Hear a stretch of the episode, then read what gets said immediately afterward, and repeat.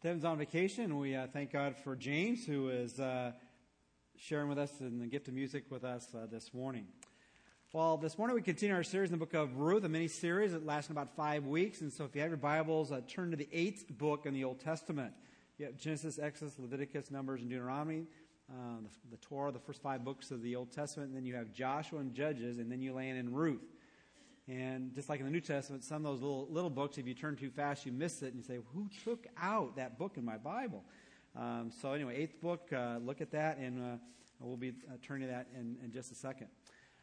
This morning, on the time we have, I've created a different way of looking at the book of Ruth in terms of portraying, particularly where we are at now in the story. Now, Ruth is basically, as I shared with you in the past, a chick flick. It is a story about a lady and who is going through life and all the challenges within it. Just like the book of Esther, it's uniquely presented to us in that way, where there are 2 books with the name of a woman that bears its contents. And Ruth is a story in which we see God working in the lives of people. I was doing some research this past week, whether you look at this story as a romance story and think in terms of maybe a Hallmark movie on a channel, or whether you look at it as a romance novel. I said, well, I'm kind of curious about romance novels. And so I interneted it. I checked some things out by way of internet. And Wikipedia is not exactly the most reliable resource. But it was interesting. I thought for some reason that romance novels had a long, long history. Well, at least in terms of how they define romance novels, it really has only been in existence 17th, 18th century as they looked at it. And in the United States, it really has only been really super popular until the 1970s, which kind of surprised me. I didn't read it in total depth. But they said this, which is the one thing I wanted to share with you. They said now, as of the 2000s, that if you were to look at all the paperback novels written, 55% of them are romance novels. And so looking back, there's always been love stories, and I share with you, Benjamin Franklin said the book of Ruth is the greatest love story he had ever read. This is God's portrayal, not only of a relationship between a boy and a girl, but between God and his people. So eventually what we're going to do in this message is really look at boy meets girl and God meets people. And if you have your outline this morning, this will kind of help you follow along as we look at it. Basically, there are 4 chapters in this book. The first chapter, and if you remember, we've defined this book or entitled this book "Surprised by God," and "Surprised by God" simply means this: we all have expectations, and sometimes those expectations are met, and sometimes they're not met. Or if they're met, they're met in a way we appreciate, or met in a way we don't appreciate. And if we think about surprises, there are only 2 types of surprises: there are good surprises, and then there are bad surprise. This story begins on a sobering note. It's a bad story. Now, what's the worst story that we could think of in terms of our experience? It's when death happens. And on Memorial Day, there's no greater way to portray that. And so as we think about this morning, the first chapter began with a bad surprise. And the bad surprise was this family that we're talking about throughout this story, where Ruth becomes the heroine, is that death had happened to her family, her nuclear family, in terms of what she married into, and loved ones died. But then the story turns, and now a good story happens. And a good story happened, or a good surprise happens, because a particularly good thing does happen to them. Their physical needs are met. And as you think about it, as we go through life, in the midst of all the things we pursue or like or dream about, in the midst of that journey, we've got to make sure there's food on the table. And so Naomi and Ruth get back to the homeland. They get back to Israel and to Bethlehem. And God provides in providential ways to provide for their physical needs.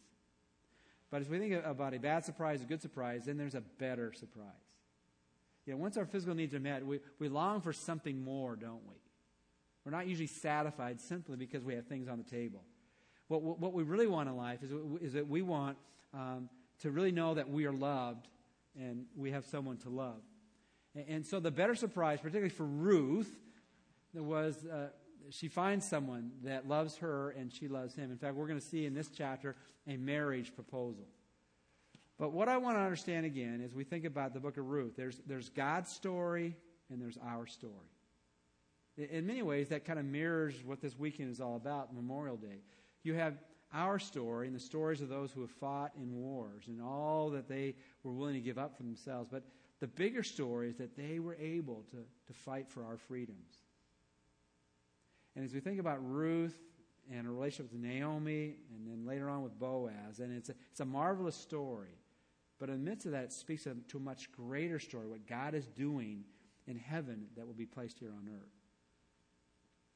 And so as we think about God's story and our story, we need to understand this, that God plans and we participate. And hopefully you understand that as you go through life, nothing really happens completely by accident. That God either directly or indirectly, God filters what comes into our experience. And we feel good about that when it's good, and we feel bad about that when it's...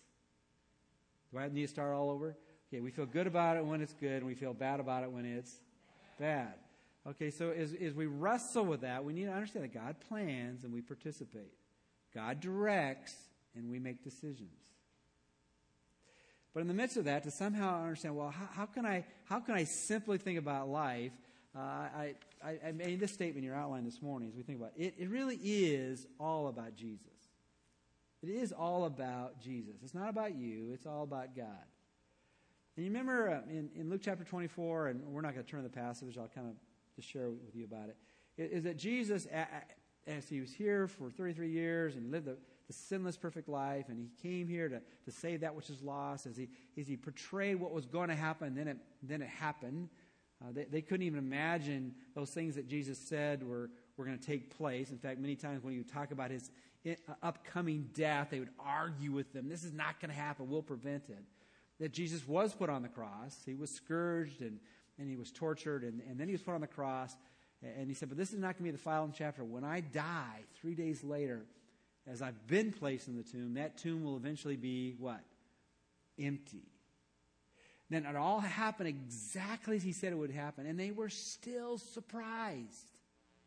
Now, this was a good surprise, but even good surprises are so surprising sometimes. If it's too good to be true, it can't be true. And so he takes this walk with a couple men on what's called the Road of Emmaus. And if you've been to Israel, you can see this road to Emmaus. It's a little road right outside of Jerusalem. And he takes a walk, which is always interesting to me about God and particularly about Jesus. In the midst of a pretty high-intensive agenda, quite a few things on his to-do list. He often had time not only for the crowds but for the individual. And we need to always remind ourselves that about God, is that God, in the midst of the billions of people on this planet, He knows everything intimately about you. If I had just come back from the dead, let me tell you, what would happen is I would have filled the stadium. All right, let's get everybody here. All right, and I would just announce it to everybody, and we'd have it all just kind of that way. But He took time to take a walk with two people that weren't in part of the 12. And as they were kind of confused, say, the women said he was gone and that they saw him, but the men came back and the tomb was empty, but they didn't see him, and we can't figure this out. And so Jesus rebukes them and says, are you so slow of heart that you cannot believe what you should believe? Haven't you read this book? This book, it's filled with Jesus. And he said, then he spent time from Moses, which is basically the first 5 books, to the prophets. He just told them, look, this is where Jesus was portrayed. So in the midst of our story, and we all have stories. When we leave this place, there's things we've got to do. There's things that we've got to go be at.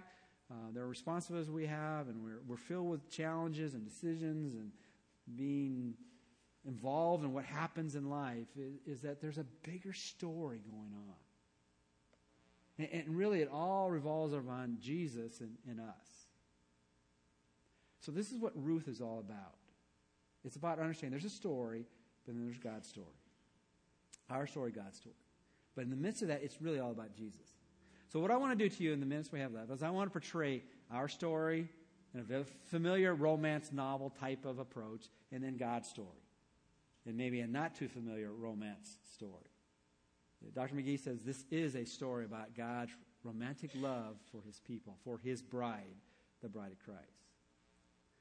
All right, what usually happens in a, I don't know if it's a 10-cent romance novel or a little bit more expensive nowadays. You know, what happens in a typical romance novel? Boy meets girl. And we talked about that briefly before.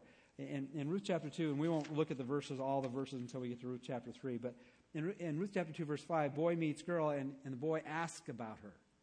And I think we talked about that. You know, in junior high and high school, the boy saw somebody she liked, somebody he liked, you know, he said, who is that? Who is that? Who is that gal? Who is that girl? Who is that, in King James language, who is that young woman?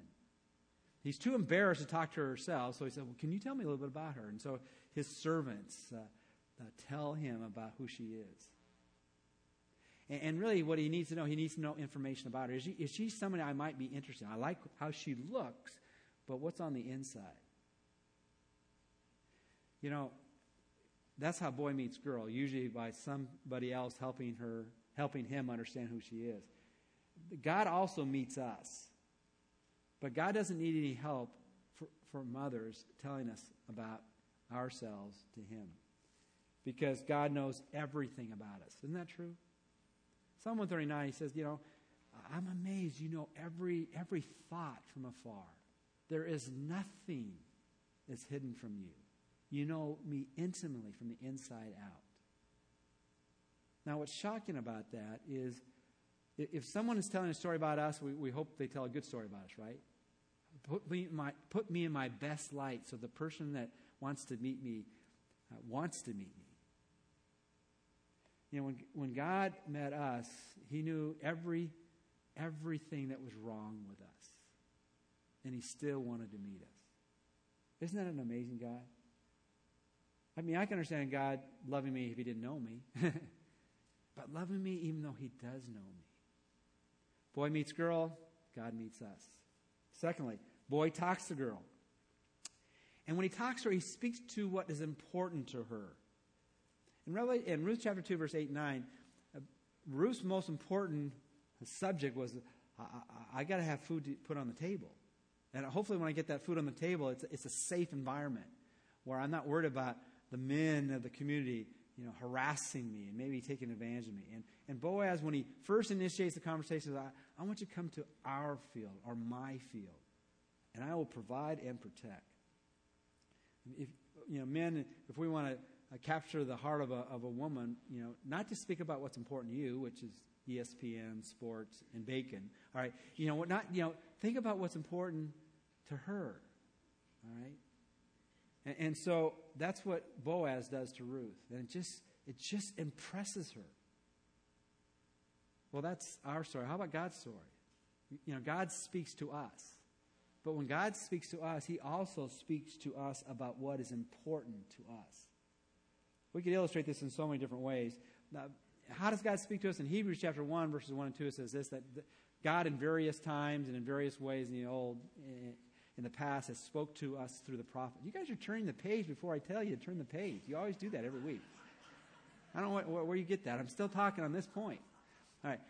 God, you're messing with my mind here. All right. God speaks to us not only in various ways and various times through his prophets, but now he speaks to us through his Son. But when he speaks to us in such a way and that which is important to us. Remember the story of, I don't have it in the outline, but in John chapter 4 where Jesus speaks to the woman at the well. And just the fact that he spoke to her just amazed her. Because of her, and that's why she was there at a certain time, because he knew that, she knew that he knew, you know, her lifestyle. Why would a Jewish rabbi speak to me? I'm kind of unworthy. But not only that, because of the race card. I'm a different race from yours. I'm a Samaritan woman. But he spoke to her about what was most important, which is, I can give you water in which if you'll drink, you'll never what? Thirst again. But not only to the irreligious folk, the woman at the Samaritan well, or the woman at the well, but he also said it to his disciples. Remember when he fed the 5,000 in John chapter 6, and man, they were all excited because who turns down a free lunch? But then he says to him, he says, I want you to understand. He says, if you're really going to follow me, you have to eat of my flesh and drink of my blood. Well, that drove them away. Jesus could gather a crowd and he could scatter a crowd faster than anybody I know. But then what he said to them, he said to his disciples, are you going to take off too? And Peter says, well, where would we go? Because you have the words of life, eternal life. So boy meets girl, boy talks to girl. God meets us and God speaks to us. And he speaks to us about what is most important to us about life. Thirdly, now you can turn the page. All right. Girl talks to boy. Now the response is back. And in Ruth chapter 2, verse 10, Ruth is amazed that Boaz, a significant person within that community, would look at her and be interested in her. And really on human relationships, that is crucial, isn't it? You can't have a relationship with someone who's not interested in having a relationship. And so as Boaz meets her and talks with her and talks to her about what's important, then she really realizes that he's important. She's important to him. Is that true about God as well? What's God's story? We can talk to God and we can realize God is interested in us. John 14:24, it says, until now you've asked for nothing in my name. Ask now and you will receive. God invites us to talk to him. That's what we call prayer. That privilege that we have to speak to Almighty God, and he's going to listen to us.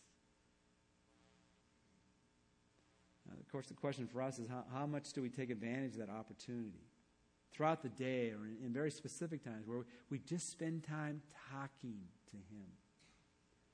God speaks to us, but we have the privilege of speaking to him. And the reason, because he's interested in us.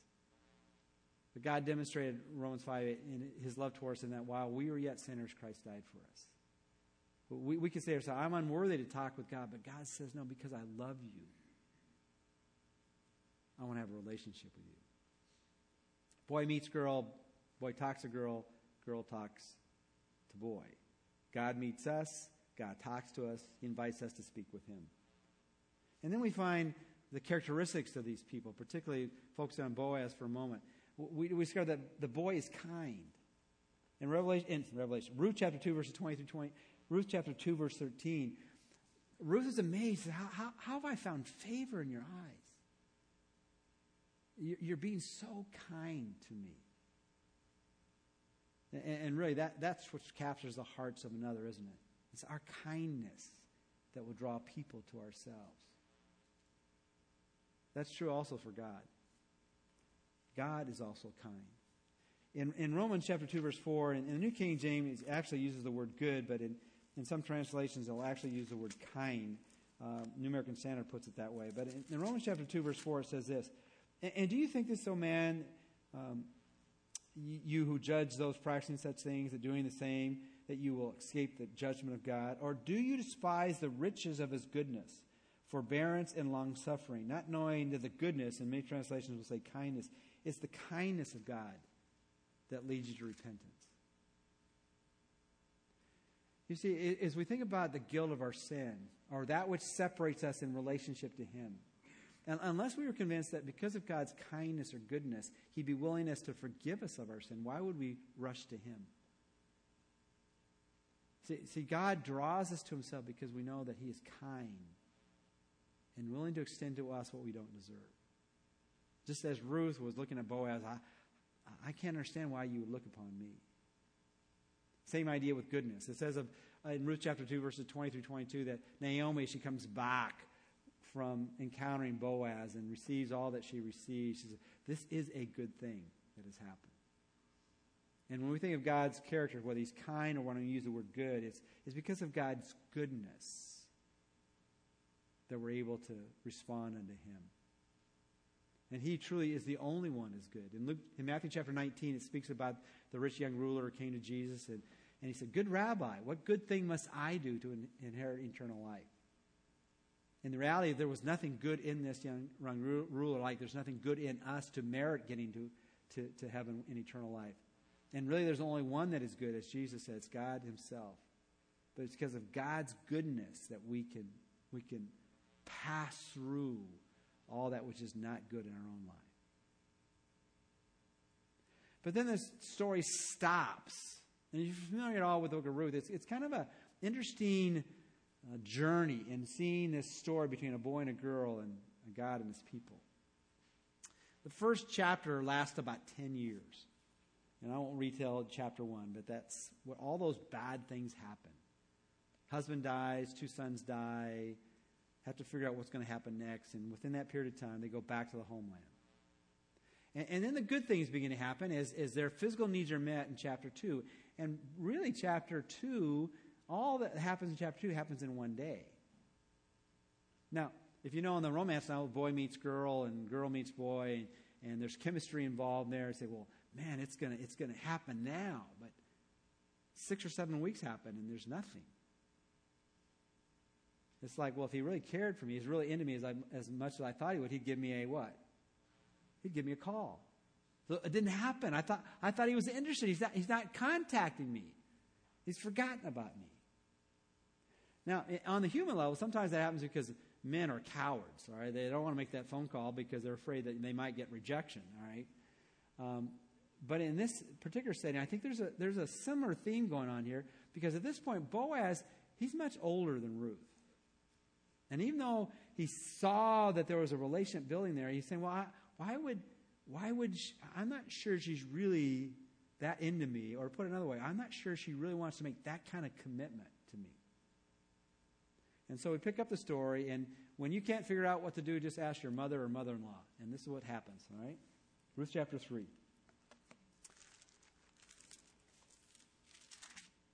And I'm going to make some very simple observations as we look at not only that which is bad and that which is good, but that which is even better.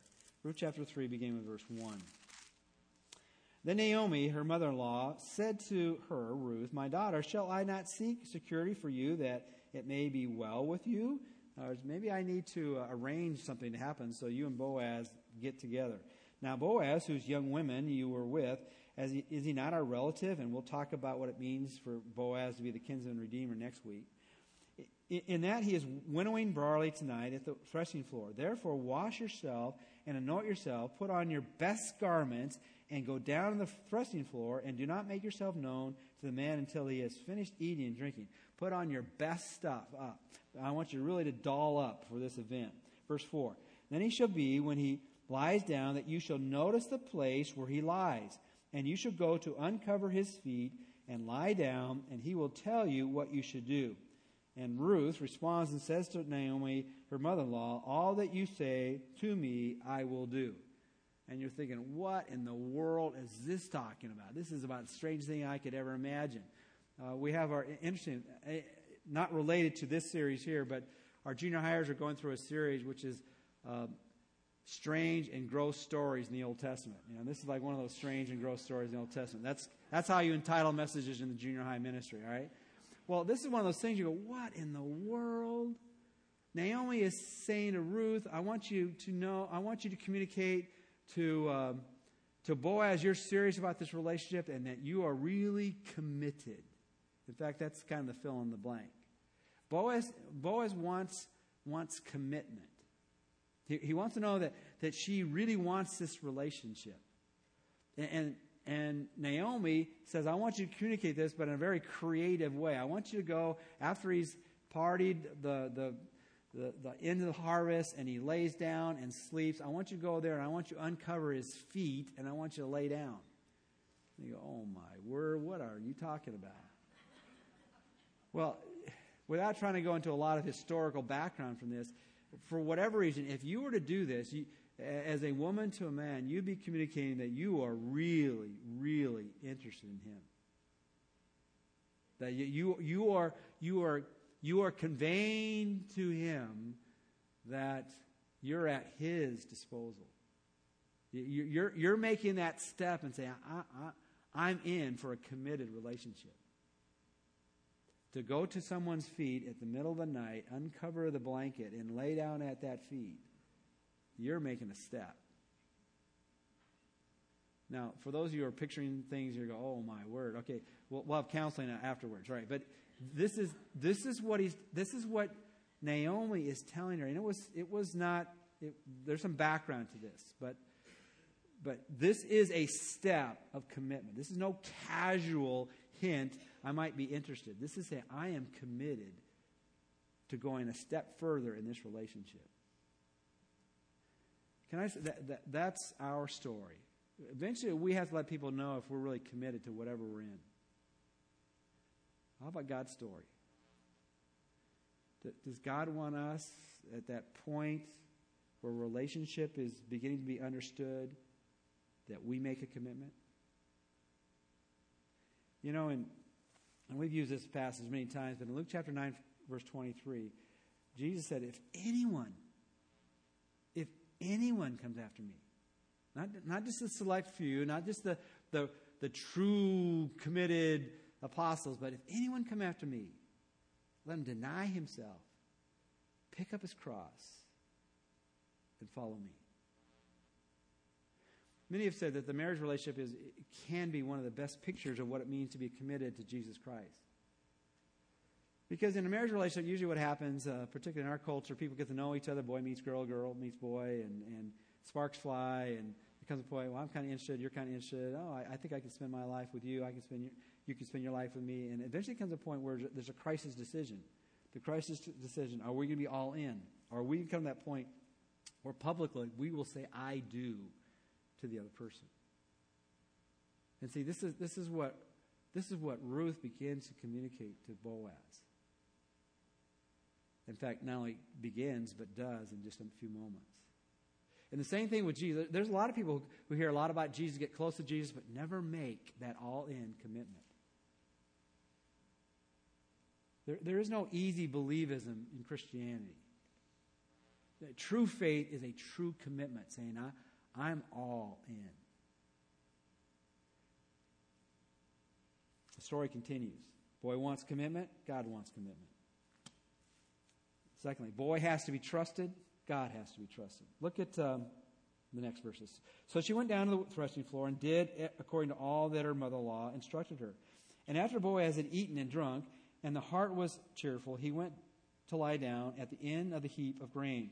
And she came softly, uncovered his feet, and lay down. Now it happened at midnight that the man was startled. I guess so. And he turned himself, and there a woman was lying at his feet.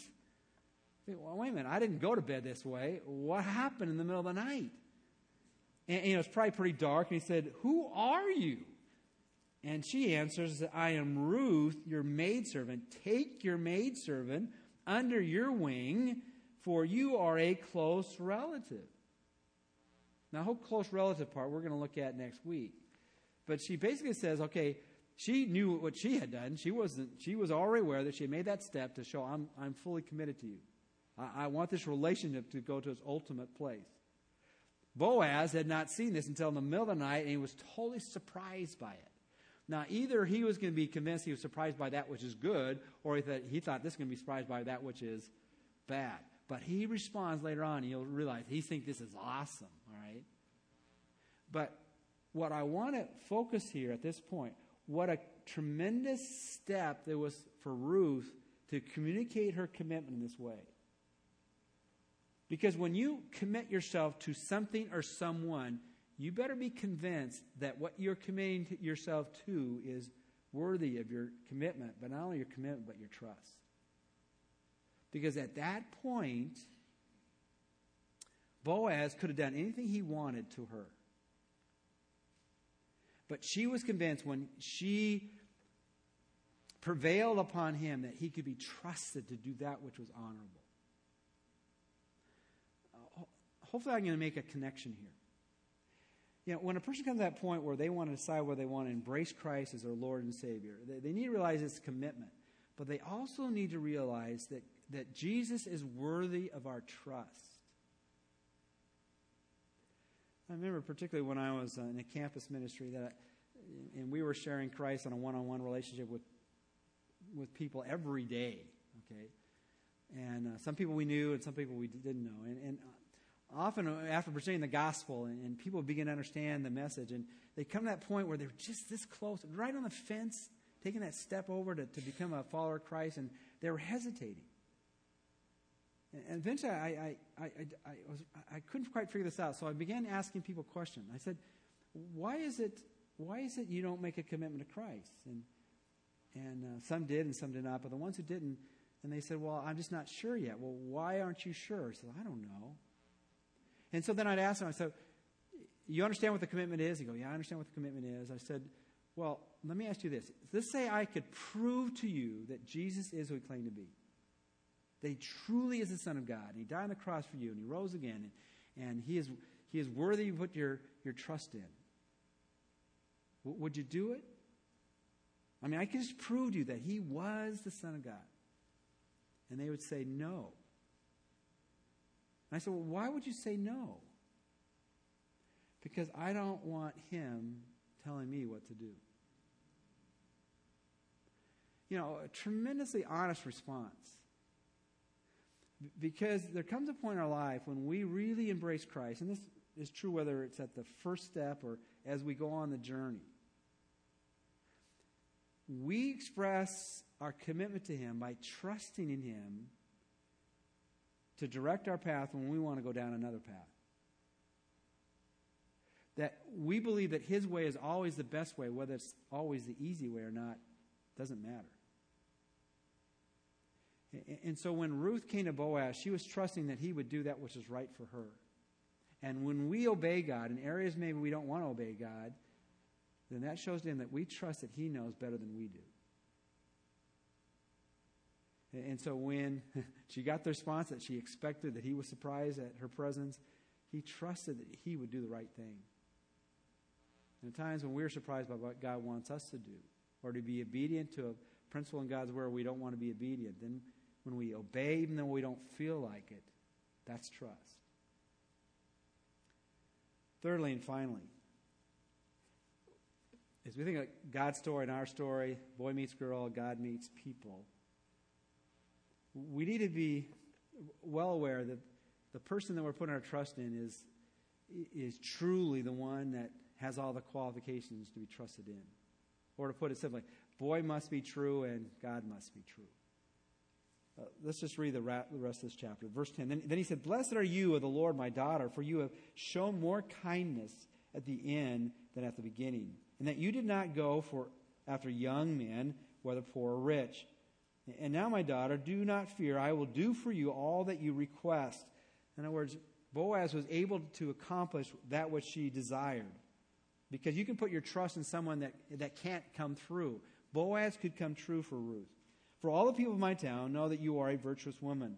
Now, it's true that I am a close relative, which we'll examine next week. This was critical in terms of this relationship. However, there is a relative closer than I. Say this night, and in the morning it shall be that if he will perform the duty of a close relative for you, good, let him do it. But if he does not want to perform the duty for you, then I will perform the duty for you. As the Lord lives, let lie down until morning. So this relationship, for it to happen, had to be in such a way that Boaz could qualify as her life partner. So she lay at the feet until morning, and she rose before one could recognize another. Then he said, do not let it be known that the woman came to the threshing floor. Also, he said, bring the shawl that is on you and hold it. And when she held it, he measured 6 ephahs of barley and laid it on her, and then she went into the city. When she came to the mother-in-law, she said, is that you, my daughter? And then she said, after all that the man had done to her, and she said, these 6 ephahs of barley he gave me for, he said to me, do not go empty-handed to your mother-in-law. This is basically 30 pounds of food for them. Verse 18, then he said, sit still. Then she said, then sit still, my daughter. This is Naomi to Ruth, until you know how the matter will turn out. For the man will not rest until he has concluded the matter this day. Now, basically what happened is Ruth goes to Boaz, shows her willingness to make a commitment, demonstrates that she trusts him. Now Boaz must qualify to be the provider for her and to be a person that she can join together in marriage. He had not qualified completely up to that point. Now, when you think about Jesus, when Jesus came, Jesus was fully God in who he was, but he had not finished the work that he was sent to do until he went to the what? Until the cross. And so what you see here is the mirror of the story of Boaz and Jesus. Boaz qualified as a relative, but he had not accomplished the task, which was to make sure that he was the one for her. When Jesus came, he was fully God, but until he went to the cross, he had not paid the price. So Boaz needed to be the true one. And of course, Jesus needs to be the true one. Jesus said, I am the way, the truth, and the life. No one comes to the Father but through me. And when Jesus was here, he wanted to convince them that it wasn't just wishful thinking that he was the Messiah. In John 20, it says that there are many signs that Jesus did, and if we wrote them all down, there wouldn't be a book big enough to write them in. But he did these things in order to convince you that he is the Christ, the Son of the living God.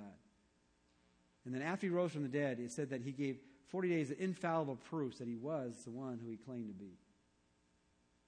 So when we think about this romance story, our story and God's story, it comes to that point where we realize, particularly as we think about God's story, that he is the one that is worthy of our full commitment. He is the one that can be completely trusted in, that his way is best. And that we can be convinced this is not just wishful thinking. This truly is the one who came for us. The challenge for us in the so what is that we're called to live in the better one. And then we, like, participate in God's program, then we can do that which is better for someone else. Last week I challenged you to be an agent of God by doing something in a surprising way that is good for somebody else. And hopefully you had an opportunity to do that. But you can even do that in a better way, by being a testimony for Christ, to speak to someone about your faith, to point them to the one who is the better one. Let's pray. Father, we thank you that as you portrayed your story to us, you put it in shoe leather, that you did it in the lives of people. But as life was going on in the lives of people, just like life goes on in us, there's a bigger story behind the scenes. And you're pointing everybody to really recognize your handiwork in life. And Father, I just really pray for each one here that as we hear about things in your word, that it just drives us to Jesus. And Father, being anyone here this morning that doesn't know you, might they come to that point to say, Jesus, I commit myself to you. I surrender. I trust in you, that you are the great provider.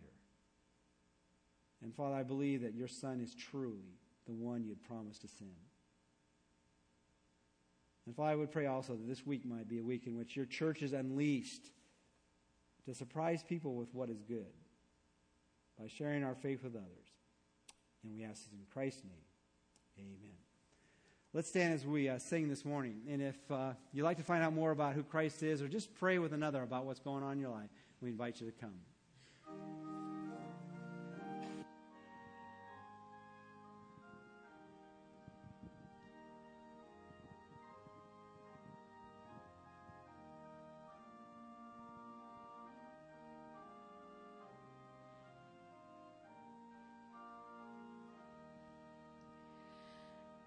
Like a river, glorious is God's perfect peace.